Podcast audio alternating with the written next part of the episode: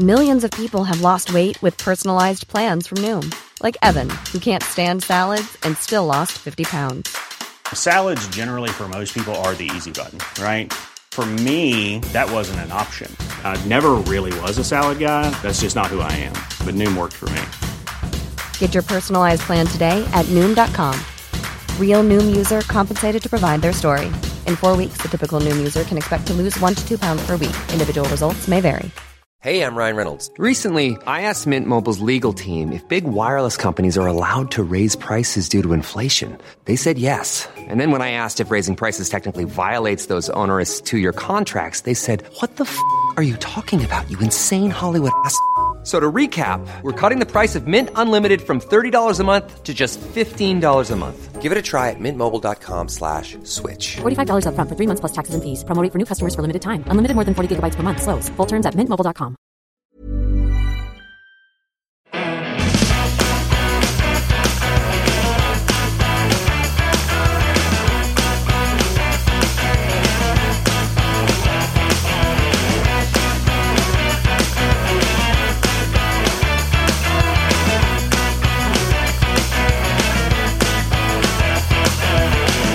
Hello, everyone, and welcome to Kilowatt. My name is Bodie, and I am your host. And we've got news for you today.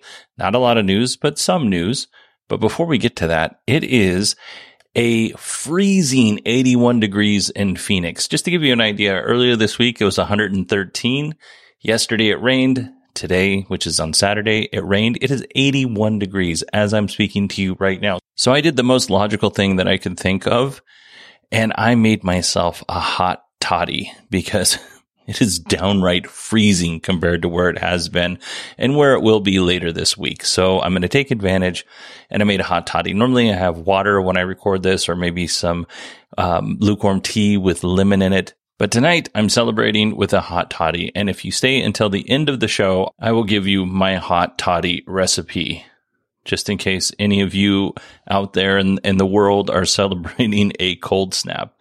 Uh, before we get into the news, this is the 250th episode of this podcast. I am very pleased by this number. Honestly, I didn't think I would make it this far when I started the podcast. So, uh, it brings me tremendous joy, which is another reason why I'm celebrating. All right, let's get to the news. It's been a while since we've talked about Faraday Future. I used to talk about this company a lot during the early days of this podcast, like all the time. So if you've never heard of this company, let me give you the rundown real quick, just bullet points. The company was founded in 2014.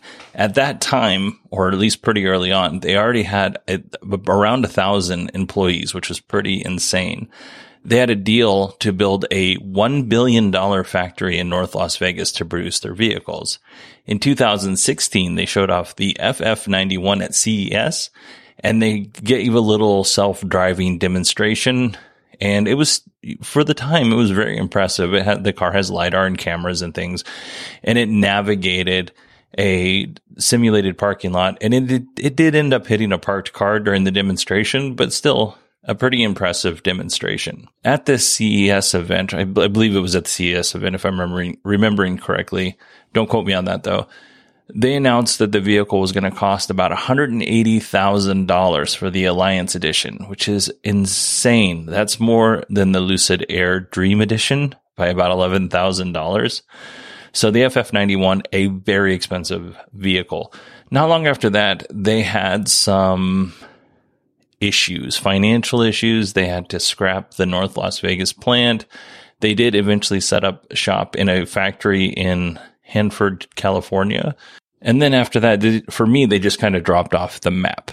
Um, I saw little stories about them here and there, but I didn't give much credence to it. Well, Faraday Future has merged with a SPAC, which is Special Acquisition Company, similar to what Lucid Motors is doing. They just got approved approved to merge with CCIV. But back to Faraday Future, they merged with this SPAC, and that netted them nearly a billion dollars in funding and they're now listed under the New York Stock Exchange as FFIE. But this billion dollars allows them to start producing the FF91 vehicles sometime in 2022. Uh, the Faraday Future 81 or the FF81, which will be a lower cost version of the 91, will be produced in 2023, according to Faraday Future. And the FF71, which they didn't give many details about, but presumably, presumably, it's an even lower cost. And that will be produced sometime in 2024. So yeah, Faraday Future seems to be back. We'll see if they're able to actually get a vehicle produced at this point, but still exciting news for that company. So congratulations to them. We all know that social media can be great, but at times it can just be awful. So I'm going to give you a little EV slash social media story here.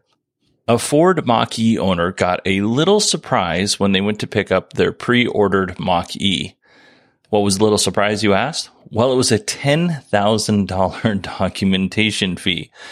This doc fee was in addition to the $6,837.99 license, title, and registration fee. Now, the owner did post something to Reddit and said, Hey, what's up with this $10,000 doc charge? But instead of freaking out, they actually went to the dealer and the dealer said, Oh, it's a software glitch and the fee was removed. Now, there are still people on Twitter after this has been corrected um, posting, you know, would you rather pay $10,000 in doc fees or would you rather buy full self driving and talking a bunch of mad, you know what about Ford? Now, Ford has dealers and I'm going to be honest with you. I don't trust dealers as, eh, at all. Not even a little bit. I just don't trust them. But the, the matter has been updated and has been resolved. So if you see somebody you know, talking about this stuff on social media or if they're just talking about it in general, you know, you have the information to now correct them.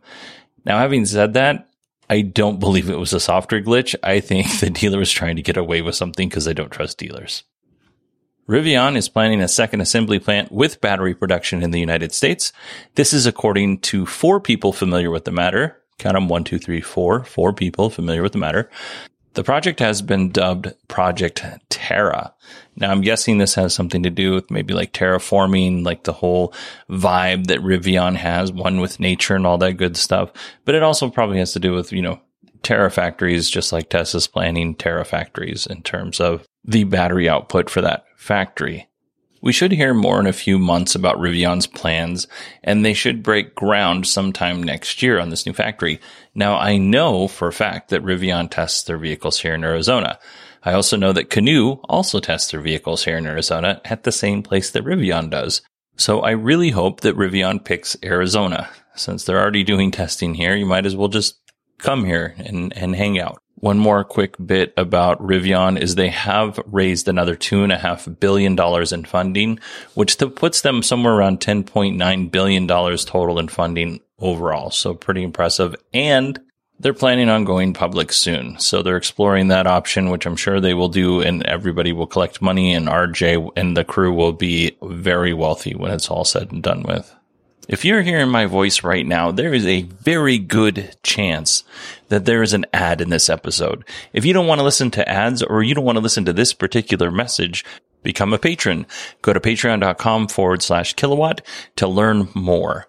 All right, let's jump into our Tesla news a year or so ago, Tesla bought Maxwell Technology. And for the longest time, we all thought, or the collective community thought that it was for Maxwell's ultra capacitor technology. Basically, if you don't know, when you go from zero to 60, it doesn't take that energy directly from the battery. What happens is these ultra capacitors get filled up with energy. And then when you need to really hit the gas, like when you're showing off to a friend or you're trying to avoid getting into an accident, that energy comes, that instant energy comes from the capacitors more than it does the battery, for instance.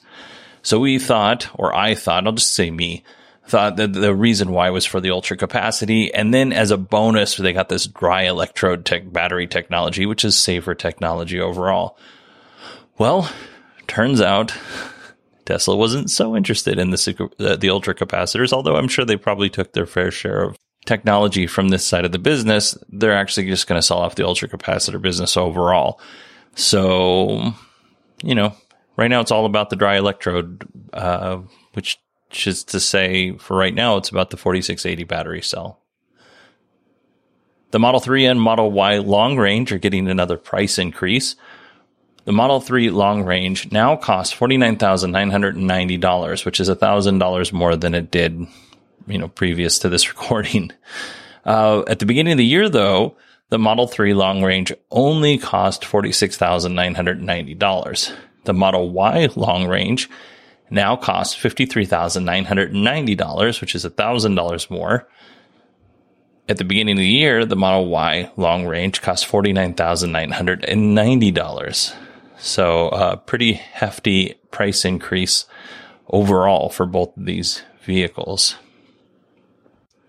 Up next, the Westport Police Department in Connecticut bought a Model 3 in 2019. They placed it in service in 2020, February 2020 to be precise, as a police cruiser. In the first year of service, the department was able to recoup the purchase of the vehicle and it actually ended up saving the, the city money.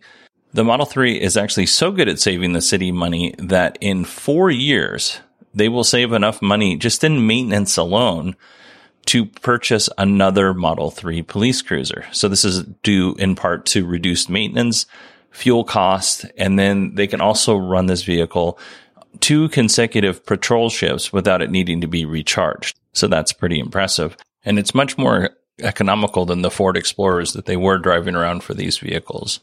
And keep in mind that police cars need lights, they need radios, they need computer hookups, mounts. When I say radios, I mean radios to communicate from car to car and car to dispatch, that kind of thing.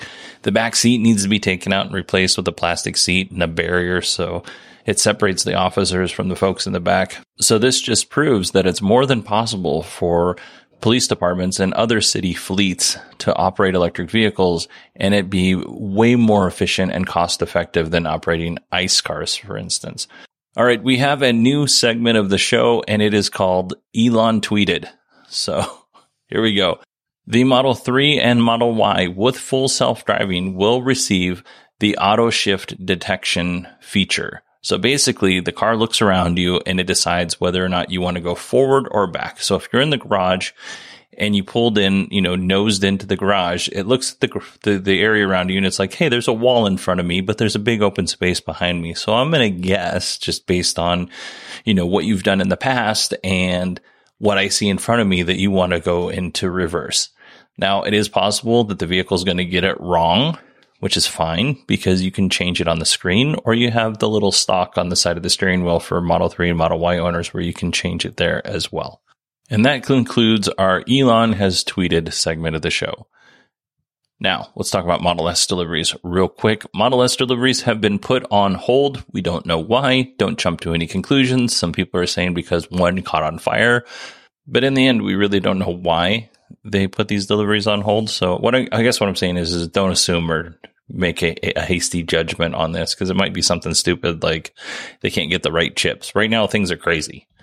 If like 20 of the Model Y, uh, Model S plaids had caught on fire, then by all means, we can make a safe judgment. But one, we don't know. Last week, we talked briefly about the full self driving subscription, and I mentioned that it was more expensive than I thought it would be and that it's too expensive basically for where FSD is now. It's a long way from level five autonomy. Someone did point out on Twitter, not to me specifically, but on Twitter, they said Elon always said that it was going to make more financial sense to buy full self driving and long term the subscription would, would, it doesn't make financial sense. And this is true. And I should have made this point last week because I did know that information, but for whatever reason, that just didn't enter into my filter as I was talking to you guys about that stuff. I still maintain though that we need other automakers to compete with Tesla on autonomous driving to keep the costs lower. Right now, Tesla is the only game in town in terms of where they're at in full self driving. And we can see that they're not lowering the price out of the kindness of their hearts. So we need competition to help lower those costs, not keep them down to zero, but to lower them to something that's affordable. $10,000 in my mind is a lot of money for full self driving, especially where it is now. I should mention that I don't have a Tesla and I haven't ridden in a Tesla with FSD beta 9. Uh, and actually, I haven't ridden in a Tesla since Sierra and Brad were here. So that was uh, quite a few months ago. So I haven't had a chance to see where it is now as compared to where it was then. I'm sure they've made great strides And I don't want to make it sound like I hate full self driving or I don't think it's a good product because I actually do. I just don't think it's where it should be for that price. All right, let's talk about the good news of FSD subscription, and that is that you can add it or cancel it whenever you want. So if you're going on uh, summer trips, you can add it. Tesla's not going to lock you into any long term contract. And so if you only need it for a month, great, you cancel it. Just make sure to cancel it the next month. Otherwise, you're going to get hit with that big $200 ticket again. I mean, you still get to use full self driving at that point. So I think that's that, that's a fair use for full self driving. And I'm glad that Tesla isn't locking anybody into anything. And I don't think I mentioned this last week, but if you had hardware 2.5, in order to upgrade to hardware 3, you had to pay $1,500. Tesla has now reduced that retrofit down to $1,000 which, you know, is still something you got to think about when you're you're planning out uh, your budget and whether or not you want to spend thousand dollars to pay a two hundred dollar a month subscription fee for. However, if you choose to do that, and I can see plenty of reasons why you would want to, uh, you can just schedule the upgrade in your app, in your Tesla app, and you're good to go. Pretty cool. Very very easy. All right, everybody, that is it. That is our show for this week. I want to thank everybody for listening. I did promise you my hot toddy recipe, so here we go. It's real simple. I take a very large coffee cup. I put water in it, obviously. I use black cherry tea, and then I put it in the microwave because, you know, I want to make British people angry at me. And then uh, once it's nice and hot, I'll pour bourbon in it, and then honey and lemon and a, a lot of honey and not a lot of bourbon, I'll be honest with you. And then I stir all that up and then I enjoy it slowly while I record a podcast. So pretty cool stuff. All right. That is quite enough of me wasting your time here. I want to thank everybody for listening to this show.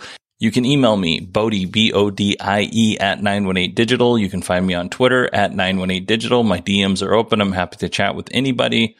And yeah, that's it. I hope everybody has a great week. Next week, it's the Q Tesla Q2 2021 earnings call. This thing's going to happen on a Monday, which is really good news because normally I only have a day or two to put this thing out for you.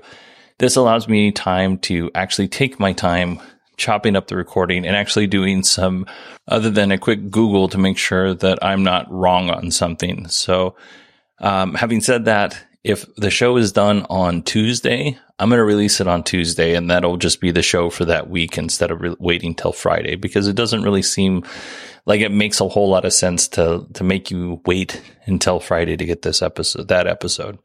All right, everybody, have a great week. Thank you so much for listening and I will talk to you